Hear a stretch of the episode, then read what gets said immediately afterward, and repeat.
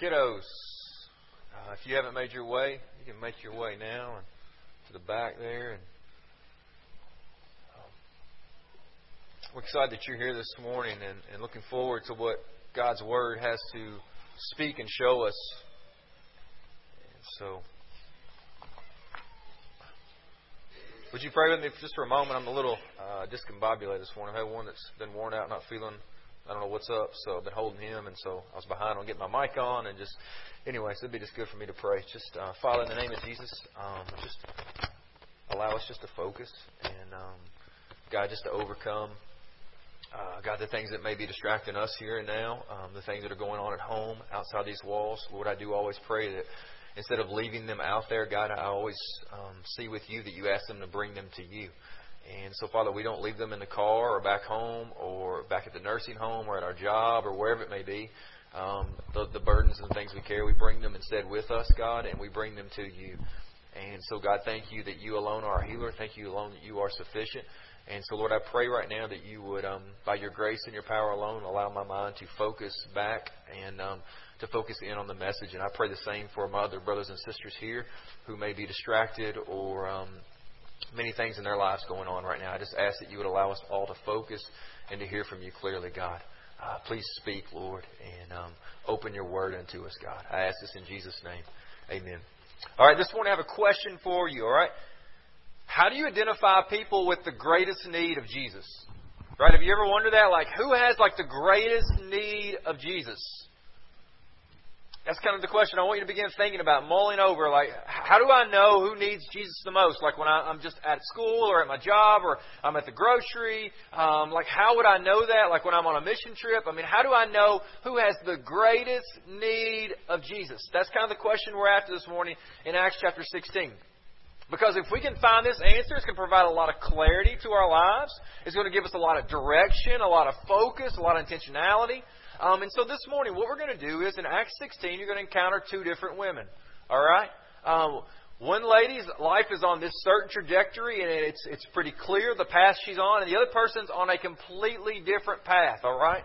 But what we're going to try to do is to make an attempt to say, hey, listen, is there some overriding connection that supersedes all else that's going on in their lives? Despite everything we may see happening on the outside of this person's life and that person's life, is there something, there's a commonality amongst them that would give us some clarity and direction of helping us understand who has the greatest need of Jesus? So let's, let's look for that today. Acts chapter 16. You remember if you were with us, we've been walking with Paul and how he had gone in um, had the vision there, and so he says he has the vision. He says immediately we sought to go into Macedonia, verse six or verse ten of Acts 16 concluding that God's called us to preach the gospel to them. So that vision, God had revealed it. look what it says, verse 11. So setting sail from Troas, we made a direct voyage to Samothrace, and then we came the following day to Neapolis. From there to Philippi, which is a leading city of the district of Macedonia and a Roman colony. We remained in this city some days. And then look what happens here. And on the Sabbath day, which would have been uh, the Saturday, okay, on the Sabbath day, we went outside the gate to the riverside where we supposed there was a place of prayer. And we sat down and spoke to the women who had come together. One who heard us was a woman named Lydia. All right, this is the first lady we're going to encounter. From the city of Thyatira, a seller of purple goods who was a worshiper of God. All right, so a couple of things we're going to know about Lydia. All right, first and foremost, she's from the city of Thyatira. You're going to see on a map here in a moment where that is. All right, kind of modern day Turkey area. You're going to see that in a moment. So she's from the city of Thyatira. Furthermore, what do we know about Lydia? Well, it says that she's a seller of purple goods. Um, something you know about purple goods. That's typically what the royalty wore, okay? And so, because she was a seller of purple goods, um, what we know further from the text is that Lydia was pretty affluent. All right, she she had prospered in her business. How do we know this? Well, verse 15, she ha- says that she has her own house. Okay, this could mean that she was uh, single, or maybe that she'd become a widow. We're not sure, but it's her house. Furthermore, her pad is pretty plush. How do we know her pad's pretty plush? Verse 40 tells us that it seems that the entirety of the church is going to start meeting at her house. So she's got a pretty big place, evidently, all right? It seems that she's prospered, done well, so that's a little bit about her occupation, okay? So she sells these purple goods. Um, typically, those are more expensive. She's making some good money from her trade. What about her spiritual temperature, all right? Well, a couple things that kind of tell us a little bit about what's happening in Lydia's life at this point. Again, we're trying to say who has the greatest need of Jesus. So let's look at these two ladies, see what we uncover that might help us. Well, first we find out that she has come to a place of prayer, all right? She's there at the place of prayer. So, and she's with other people that have come to the place of prayer. So we indic- we realize that hey, there's some desire of Lydia to know something about God. All right, and then we hear this statement. All right, that's probably a little bit more prescriptive to help us understand. We hear that she is a worshiper of God. Oftentimes, that term was used to indicate someone that had formerly worshipped many gods. All right, so a polytheist. All right, poly being many, theist being gods. They had worshipped many gods. But somewhere along the way, Lydia's heard about Yahweh. Who is this Jehovah God of Israel? And that he actually says, if you've read the Ten Commandments, you, Exodus chapter 20, first commandment says, "You shall have no what." No other gods before me. So there's this call that there's a one true God. That there's not like a multitude or a plethora of gods, but in fact there's one God, and His name is Jehovah God or Yahweh, the God of Israel.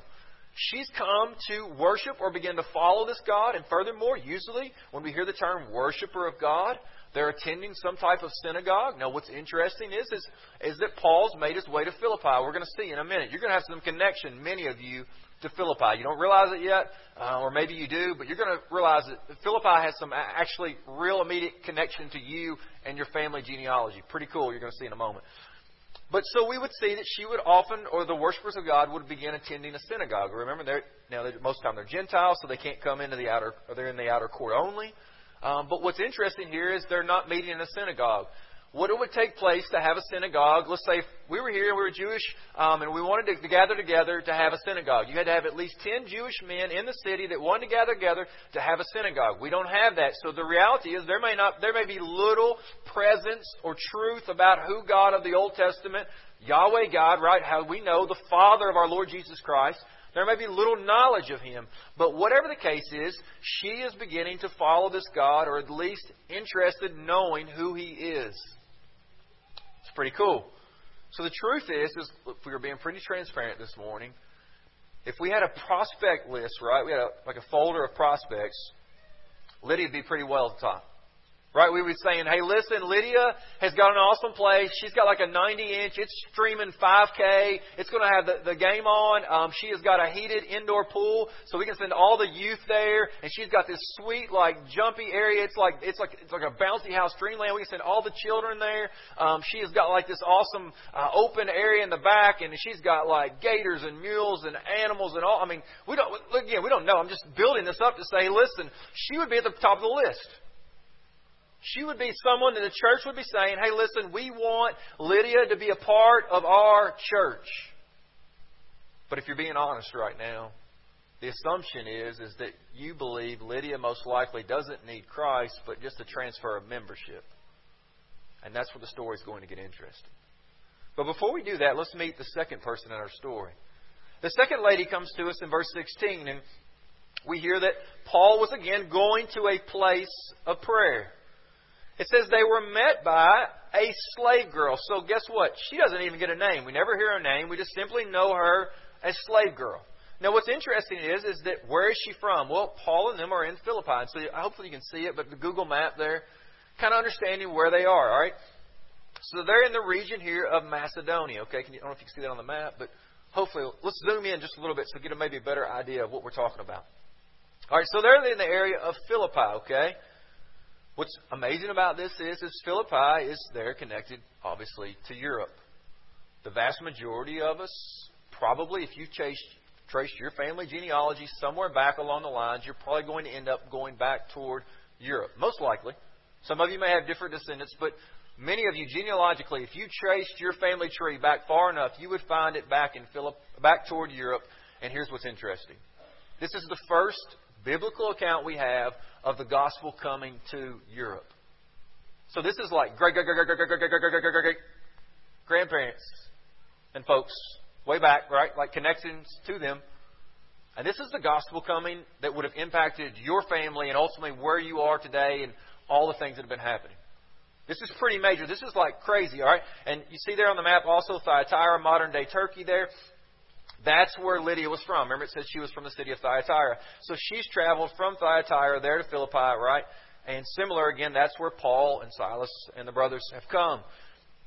So again, that's kind of cool, just imagining. But let's look look for a moment. All right, so we know her name's slave girl. We know where she's from, Philippi. But what do we know about her occupation? All right, well, let's look for it for just a moment. We hear that she is. Let's just read the text, verse 16. We were met by a slave girl who had a spirit of divination. All right, you might hear the Python spirit, Pythonian spirit, depending on what your translation reads there. It's literally what the Greek is saying behind it. But so the spirit of divination. All right, and it brought her owners much gain, and now we see her occupation is fortune telling. This is probably one of those occupations that lots of people talk about, but in a whisper.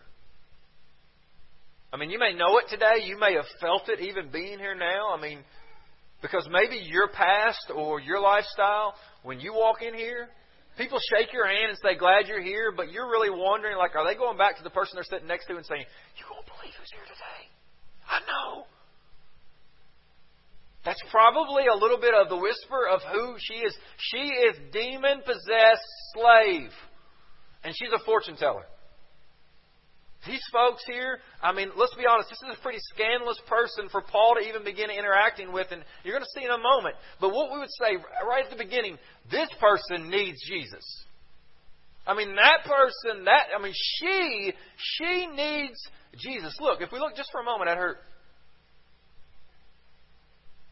That was strange.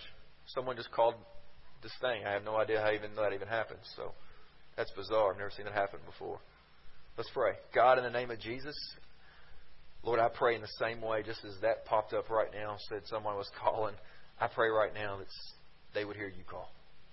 God, I pray for all of us in here today, we would hear you call, that you would interrupt our lives and what we're so focused on in this very moment, and you said that you have called us out of darkness into light. Lord, I pray by the power of the gospel that you would call. Thank you, Lord. I love you, God. I praise you in Jesus' name. Amen. All right. So look what it says here again. We have this, this statement that she has a, the spirit of divination in the ancient world, magic oracles were really big. Okay, we don't really know a lot about. We don't see a lot of people that we would say, "Hey, that person's demon possessed." I mean, you may not know much about the occult world, the black magic, some of those things. I don't know how much you studied or know, but it, it's real. It's, it's it's happening even in our world and time now. But a lot of this was major. Why? Lord, in the name of Jesus, we pray for them that wherever they go, God, I pray you would strengthen them. I pray you would protect our first responders, Lord. I pray you would be with the people they go to treat and care for. And uh, God, just again, watch over all of our, our police, um, our, our our military, God. We pray also for our rescue, fire, everyone, God. Thank you again that we live in a country where people come when you call. And God, I thank you most of all that you answer when you, we call. You said all who call upon the name of the Lord will be saved. God, thank you for all these reminders you're using right now today to get our attention, Lord. I thank you, God, for how great and mighty you are. Speak, Lord, for your servants are listening. We ask it in Jesus' name. Amen. Sorry, something my dad just taught me. That anytime you, you see and hear, you should pray. Um, so anyway, just isn't that cool? Isn't that cool to think about? My dad's been gone almost three years now, but he still impacted me today. That's a reminder to you and I. Kids have been long gone out of your classes. Um, the people you've taught, your children have grown up. They may be going off to live, but they haven't forgot what you poured in. Moms, dads, grandparents. So what you do today matters. Amen. It matters in little ways, in big ways, things you can't even imagine. It matters. So again, what what's happening here? The spirit of divination or fortune telling. Why would it be so big? Well, one, fortune telling or this spirit of divination was used to protect people from misfortune. Um, another reason why it was used is it might be used to attack other people or issue curses. I don't know if you've ever been involved much with with voodoo um, type things or starting to hear some of that stuff. Um, my first real encounter with it was when we had gone. Um, to Costa Rica. We're in the middle of the, rainforest, and we show up at a house, and all of a sudden there's some crazy stuff. Like I mean, you can just feel it. The spiritual temperature was strange. It was bizarre, and um, lots of. I won't go into much detail. We have a, a a young audience among us, but lots of crazy stuff with animals, different things happening. And what we became aware of is this place called Mama Tata. All right, that was the religion. So it was a mixture of voodoo and Catholicism. And so if you've been probably towards Central America, South America, you may have encountered something or similar. Um, and so it was it was strange, bizarre, but they were very very intentional. Why? Because there was a recognition that there was all these spirits in the world and going, and you're trying to keep certain spirits away and certain spirits towards you. And they warned us. They listen. If people you show up and share the gospel and they're they're not for the gospel and you, When you walk away, they may very well be working to pronounce some kind of curse or something against you. You know what I would say? 1 John 4 4. The greater is he that is in me than he is in the world. You may be afraid of that today. You may be dealing with some blackness, some darkness. But I want you to know there's one greater than the dark side. There is the power of the light. It says in 1 John or John chapter 1, the light shines in the darkness, and the darkness has not overcome it. And what you're going to see for this spirit demon possessed slave girl is that she is going to encounter the power of the name of Jesus Christ and she's going to be set free. That's how great Jesus is. That's how real it is. But not only that, why is they making so much money, right? See that they, they're earning much gain by the spirit of divination or fortune telling. Well, one of the big reasons is, is that pagan generals, okay, and listening, they're living in the Greco-Roman world, before going to battle, they would always want to get an oracle, okay, to like, okay, let's encounter some kind of spirit. You remember Saul, he even went in the Old Testament to try to bring up Elijah to hear what he should do. Pretty messed up stuff. Um, I mean, that was Samuel. Um, but, but anyway, needless to say, that's what they would do. They would go and they would, they would try to interact with the spirit world to tell them, hey, should we go into battle today? Should we do this or that? Um, in fact, um, you maybe have some commentary below in your Bible. It's going to talk about maybe that ventriloquist. Um, that was connected often in this day and time to the spirit of divination, fortune telling. But anyway, it was very profitable. So, nonetheless, if we're looking at this lady's life, um, it's going to be pretty easy to say, well, listen, if we're doing her spiritual assessment, is it not working anymore? Is it lost? Sorry. Um, but anyway, on the screen there, just of imagining, hey, listen, what's the spiritual assessment of this person? What's happening? Are they spiritually dead? Are they spiritually alive? We'd say, hey, listen, the demon possessed slave girl, like she's like so far to the end of being like spiritually dead, we can't even hardly measure her. But Lydia, now Lydia, she's not nearly like that. I mean, Lydia's, I mean, so again, if we're thinking who really needs Jesus in this story, we would say these two people can't be any further apart. I mean, it's some, I mean, if someone desperately needs Jesus in the story, it has to be the spirit, of demon possessed slave girl and not Lydia. Watch with me if you would in the text. Hopefully it'll pop up on the screen. Is it working yet? No? Well, we'll just pray for that too, right? I don't know about you, but Paul says to, to worry about nothing and pray about what? Everything, right? God, God's just using today's lesson just to continue to show us Father, you, are greater than technology. Lord, if you want it to work, Lord, we know you, you taught us to pray, not our will, but your will be done. So, Lord, if it's your will, then I pray you just would cause the screen to work and it would work. And uh, God, if it's not, then you have another plan for that. So, God, I just give you glory either way. And thank you, God, that technology will never take away from your glory. God, that mics that don't work, when our voices are weak, God, um, nothing will, will hinder what you want to do. So, God, I just want to thank you that you're greater. And again, today, I pray that you would cause our hearts and minds to be so receptive and hearing what the gospel has to say. So, Father, not our will, but your will be done. I ask this in Jesus' name. Amen. Cool. If it's not working, can we just go to the images? Is that, is that cool? I know it's going to be a little hard to follow along. So, uh, slide seven. Is that cool? Awesome. Thank you. I apologize. All right, so this is this is kind of important. All right, I really want you to see it on the screen, um, I won't be able to draw on it. Man, that's frustrating. All right, I'll, I'll do my best to kind of help you see it. All right, so we've heard the story of Lydia. Now we've heard the story of the slave girl. Now we're going to come back to Lydia's story. All right, so remember Lydia. She's there. She comes to the place of prayer on the Sabbath. They've all gathered together to worship and says that one of the people that hear us, Paul begins to speak, all right? You see it there, verse 14. One who heard us was a woman named Lydia, all right? She's from the city of Thyatira. She's a seller of purple goods who was a worshiper of God. And then we have this statement, all right? Again, this is one I really wanted to try to diagram for you, maybe help it make sense.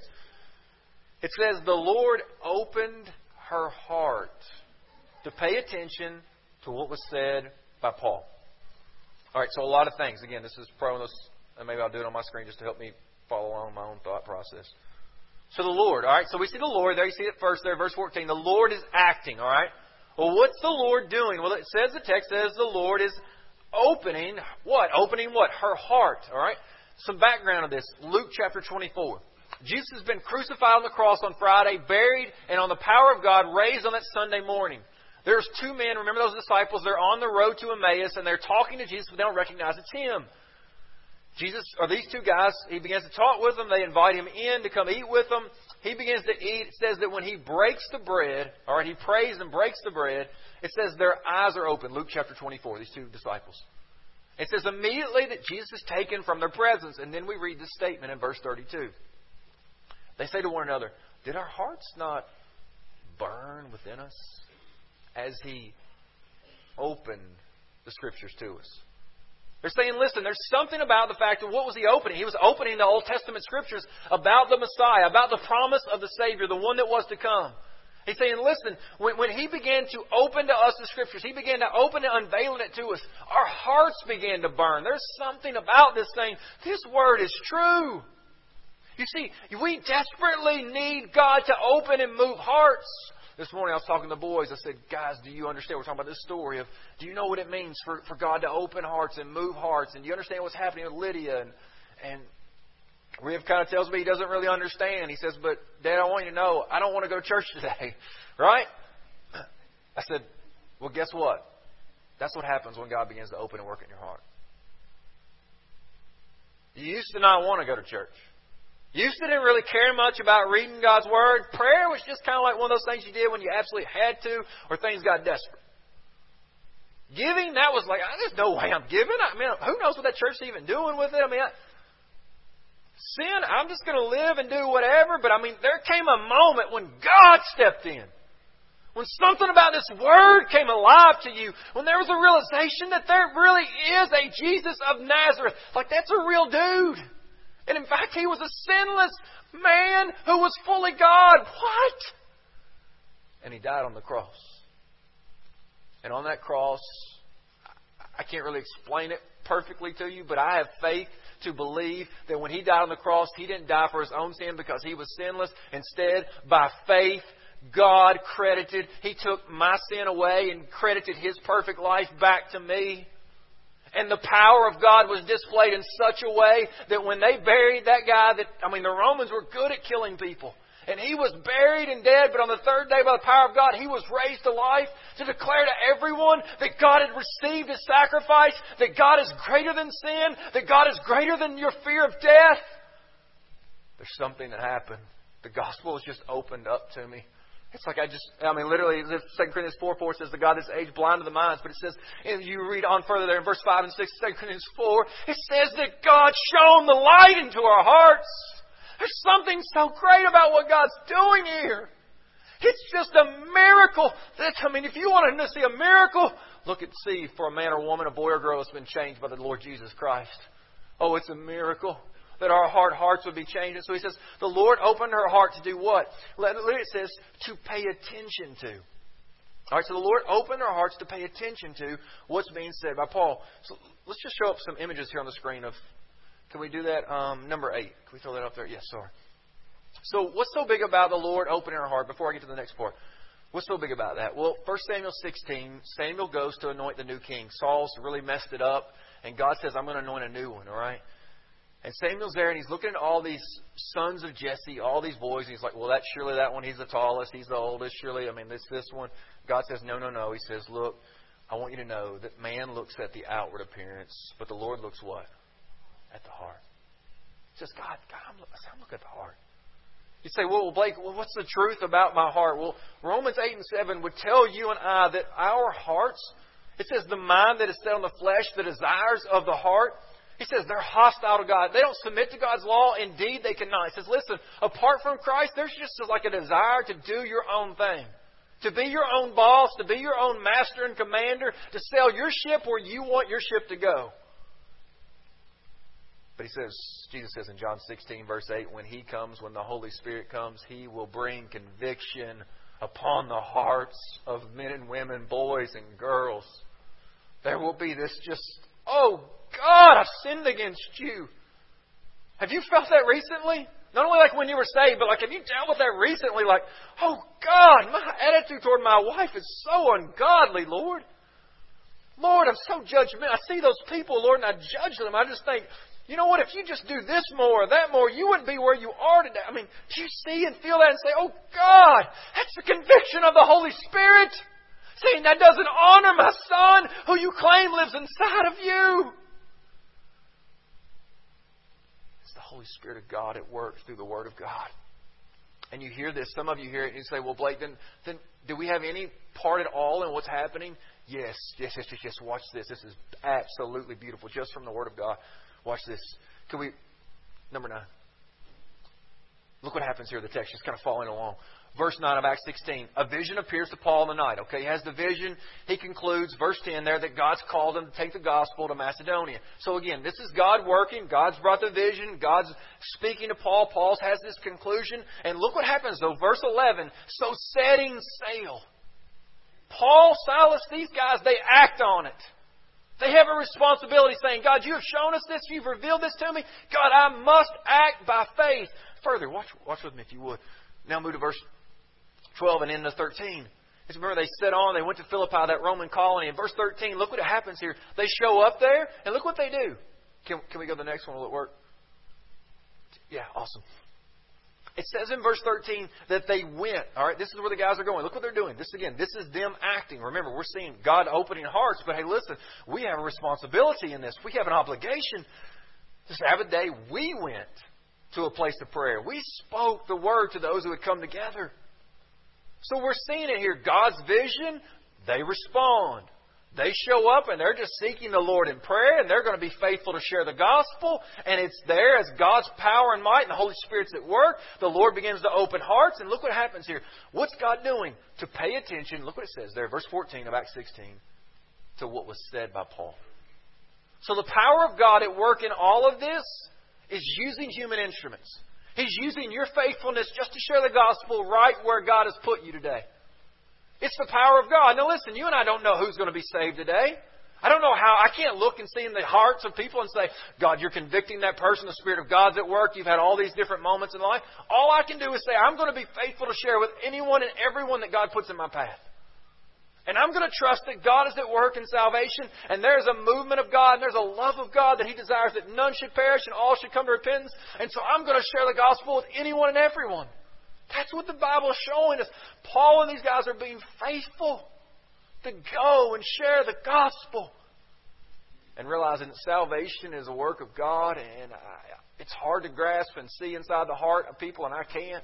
But I know that God can, and I know that He loves everyone. And I know He desires that none would be lost, that all would come to salvation in His Son Jesus. So I can share with boldness and confidence to anyone and everyone. And let the power of God be at work. Literally says to pay attention to. I think the King James mentions there in verse 14 to literally attend to what is said by Paul. The NIV 1984, New American Standard uh, 1995 says that literally to respond to. So there's a work of God in this. We, we, can't, we can't exclude God out of the work of salvation. There's a responsibility of the human heart, yes. Us to be obedient that are already in Christ, yes. But let us not exclude the work of God. Let us not exclude the Spirit of God at work in the midst of salvation. It's a beautiful thing. So, how do we know that this working of God is bringing about salvation? How do we know that this responding to the gospel is real and true? Well, look what the text tells us, if we would. Now, move to verse 15 with me. In verse 15, we hear these words. After she's heard the gospel, right? She's paying attention to what's said by Paul. The Lord's moving in her heart. It says, and after she was baptized in her household as well. There's an affirmation that she has believed upon the word of the gospel. She's affirming it with her life. To be united with Christ in his death, right? As they go as we go under the water, we're united with Christ in his death and burial, and as we're raised up, what do you think that's the imagery of with Christ? His what? His resurrection, right? So when you go forward in that water, you're proclaiming that your Savior died and you've died with Him. But by the power of God, He was raised again, and so you have been raised to walk in a new life. No longer the old you is dead. That, it's an imagery. You're, you're participating in a funeral and a resurrection. It's the power of God. And so it says, afterwards she was baptized in her household as well, and she urged us, saying, if you've judged me to be faithful to the Lord, come to my house and stay. And she prevailed upon us. So they're falling, they're walking with them. All right, baptism often is connected to belief. Acts chapter 2, the day of Pentecost, when Peter preaches the gospel, it says in verse 41 there that all those who believed, it says, and they were baptized. In Acts chapter 8, when Philip went down to Samaria and he preached the gospel to them and many mighty things happened, we hear in verse 12 that all who believed were baptized. In Acts chapter 10, when Paul goes, uh, or Peter goes into the house of Cornelius, a Gentile, an outcast, and the Spirit of God moves and they believe the gospel, it says there about verse 36 and 37 that they were baptized. Baptism is connected to the belief of the person. It's an affirmation that what's happened on the inside, I'm not ashamed of that. Again, we don't understand it here in the Estados Unidos, but it's coming, brothers and sisters. It's coming. The days of being celebrated, of being identified with Jesus Christ of Nazareth, those days, that celebration is soon past. It will soon cost you. That's what Lydia and her family are participating in. But let's go back now, all right? We've seen Lydia, right? Or, th- or there with Lydia, her story. We've seen it unfold. Now let's walk back just for a moment with the slave girl. She's demon possessed, it says in verse 16. She has a spirit of divination. She brought her owners much gain by fortune telling. It says she followed, verse 17 of Acts 16, she followed Paul and us, crying out, These men are servants of the Most High God, who proclaim to you the way of salvation. Now, again, what we have here is what you see so often in the Gospels is that when Jesus encountered demonic spirits, so often they would cry out, Jesus, Son of God, what do you have to do with us before the appointed time? Right? That they cry out. These demons recognize who Jesus is. So literally, we have this demon apparently speaking from this demon possessed slave girl saying, These men, they're servants, which, which is interesting, the word servants, uh, the bond servant. Literally, it's one slave speaking about a slave of someone else. So she's enslaved to the way of the world and the spirits of Satan and the demonic beings. But she's speaking about some people that are slaves of someone else, of the Lord Jesus Christ. And it says there, these men are servants of the Most High God, who proclaim to you the way of salvation. Now we hear that and say, man, that there's, that's biblically accurate, right? But the context of the culture in that day and time wouldn't have made it so clear. Why? Because the term for Most High God, is it used of the God of the Old Testament, Yahweh, Jehovah, God of Israel? Yes. But it was also used in that day and time to describe Zeus, who many people worship. Right? And so you had this demon possessed slave girl saying, hey, listen, these guys are telling you to fall away the Most High God. Well, they could have assumed maybe, yeah, it's the God of, of Israel, right? The God of Abraham, Isaac, and Jacob. But maybe this is like the, speaking of Zeus. Furthermore, to proclaim the way of salvation isn't as clear as maybe it would seem in our English translation. Why? Because we know from the culture and context that even the emperor of Rome would call himself the Savior. So now it's just one Savior amongst many. So all of that happens. Why? Because I want you to hear these words. You would say, why is Paul upset? Look what happens here. Verse 18 it says, She kept doing this for many days. Paul, having become greatly annoyed. Why is he greatly annoyed? Why? Because there's probably lots of confusion happening, right, as she's proclaiming this. They're like, well, what does she mean by this? Who is this Most High God? Right? So there's confusion most likely happening. So Paul becomes greatly annoyed. He says in verse 18, he turns to her and says, To the Spirit. This is some exorcism, right? You, you've seen stuff in movies. This is, this is the real stuff. I command you in the name of who? Paul? No. I command you in the name of Peter. I command you in the name of Mary Magdalene. I command you in the name of Jesus' mama Mary. No, it says, I command you in the name of who? Jesus Christ, because there's one name only that is greater than all your sin. Grace, grace, God's grace. Grace that will pardon and cleanse within. Grace, grace, God's grace. Greater that is greater than all of your sin. It's only the name of Jesus Christ that could ever set anyone free. And Paul says, not in my own power, not in my own strength, but in the name of Jesus Christ, I command you to come out of her. And it said it came out that very hour. But when our owners saw it, verse 19 of Acts 16, they saw that what? Their hope of gain was gone. They seized Paul and Silas and dragged them in the marketplace before the rulers. And so this, this story is really helping us understand how do Paul and Silas end up in prison and all that's getting ready to happen here. And you're going to see that next week if the Lord wills and we return. But an important question has to be asked at this moment. Is this former demon possessed slave girl actually saved? And here's what we do know. The text doesn't tell us. We don't have a definitiveness of saying that she was baptized after this. Um, we're not sure. But can you imagine that if, if she is? God's began starting the church with Lydia, a person that's not even from there. I mean, like she's like an outsider. I mean, can you imagine that God says, "Hey, listen, I'm going to start a church in Greensburg, but I'm going to start with somebody that's not even from Greensburg." You're like, "What?" And not only that, I'm going to like choose this demon-possessed, fortune-telling slave girl I'm going to so radically save and transform her. That's where I'm going to start my church. How many of you want to go to that church starting now? We wouldn't, would we? It's a good reminder that God's ways are not your ways or my ways, and God's thoughts are not my thoughts or your thoughts. And that God, as Joe Milby used to often sing, I love that song, God can save anybody, anywhere, what? Anytime. Mm-hmm. I don't I can't do it like Brother Joe. But he can. And he will. And today it might be you. We're getting close to our answer of who has the greatest need of Jesus. We're almost there. So let's ask the question, though. So, what might we know about this lady's salvation? Well, a couple of examples. One, if you would turn with me just for a moment to Mark chapter 5. Hey, I just realized why it's not on there now. If you pull it back up, like when I went to like try to get that phone off, I somehow turned the Wi-Fi off. So if you can go back to it now, it should probably work.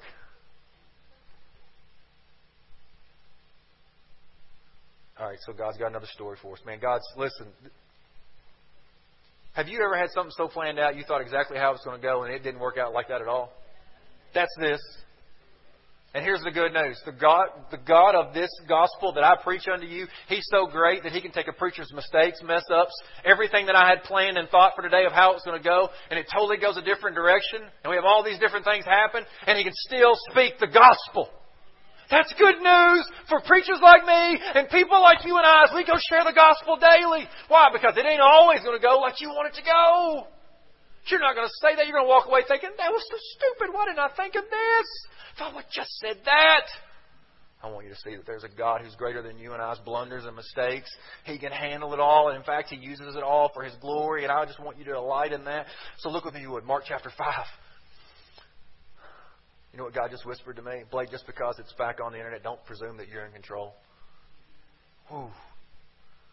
Ooh. Dude. Man. I love when God speaks. It's like, oh, my absolute favorite. It's, I don't do Happy Meals anymore, but that's how I feel on the inside. Remember as a kid, you're like, oh, we're going to Mickey D's! Right? You like, you had to have that food. Right? You didn't really want that food at all, did you? What'd you want? The toy, yes! All right, this is my ADHD kicking in crazy overload. So you see the grace of God every week because I'm telling you, these are thoughts that are always going through my mind when I'm preaching. Just the grace of God keeps me anchored in the text. Now you realize why it happens. We run so long. Don't say amen, Tony Jewell. I know you're thinking it. I know you're thinking it. All right.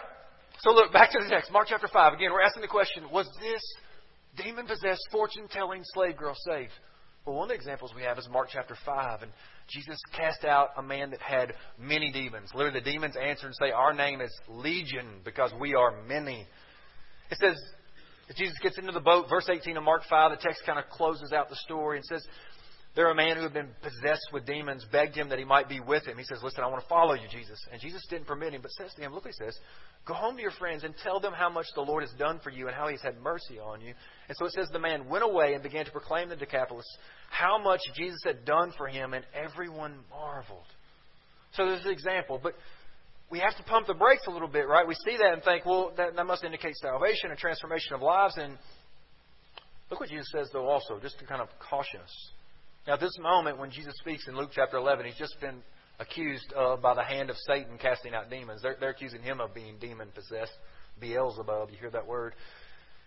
It says in verse 24 of Luke 11, when the unclean spirit, Jesus says, has gone out of a person, it passes through waterless places seeking rest and finding none. It says, I will return to my house from which I came, the house representing the person. Jesus is using the imagery here.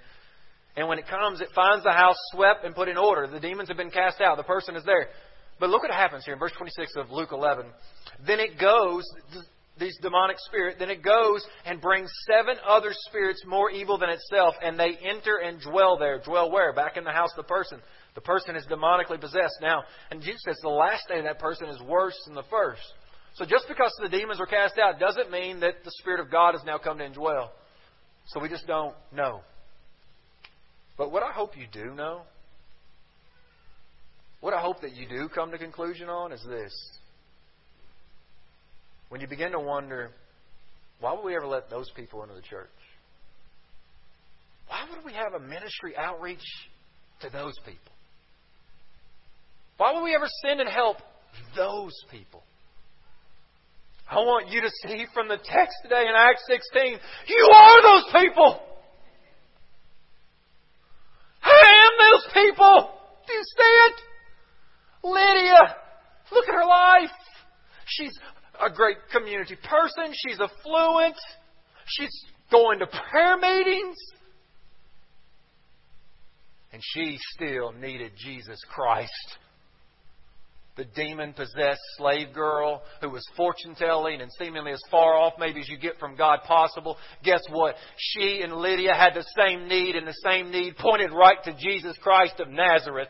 And that's your need, and that's everybody else's need. So when you start looking at the packaging, don't miss this point right here. You've got a big label on your heart, and it says the same thing as theirs. Needs Jesus. That's why, Greensburg Baptist, we will go to this community and this nations and the poor and those in prison and the weak and the outcast and the forgotten. Why? Because they are just like us on the inside. They just need Jesus. This church will be unified when we begin to recognize that you're not better than this person because of what you put in the plate or how long you've been here or how many Bible verses you know or because maybe what you haven't done or maybe what you have done in your life. We are one in the name of Jesus Christ. I close with one final example of Jesus' own lips. Jesus told this parable to some who trusted in themselves. So he's talking to those that trust in themselves. Luke 18, verse 9. They trusted what?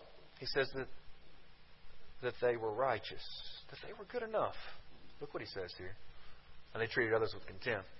He says, Two men, verse 10 of Luke 18, went up to the temple to pray.